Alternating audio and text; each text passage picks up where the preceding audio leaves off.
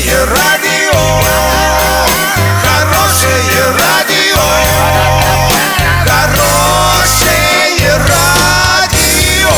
Радио Шансон. С новостями к этому часу Александра Белова. Здравствуйте. Спонсор выпуска комиссионный магазин «Золотой». Осуществляйте мечты с нами. Картина дня за 30 секунд. Сегодня ровно год со дня крушения самолета Ан-148 в Подмосковье. Ларьки и палатки могут вернуться на улицы российских городов. Подробнее обо всем. Подробнее обо всем. 11 февраля 2019 года, год со дня крушения самолета Ан-148, который выполнял рейс Москва-Орск. Напомним, авиакатастрофа произошла в небе над Подмосковьем 11 февраля 2018 года через 6 минут после взлета. На борту находился 71 человек, из них трое детей, никто не выжил. Из-за затянувшейся экспертизы родственники не могли долгое время похоронить погибших. Последние похороны прошли только в ноябре 2018 года.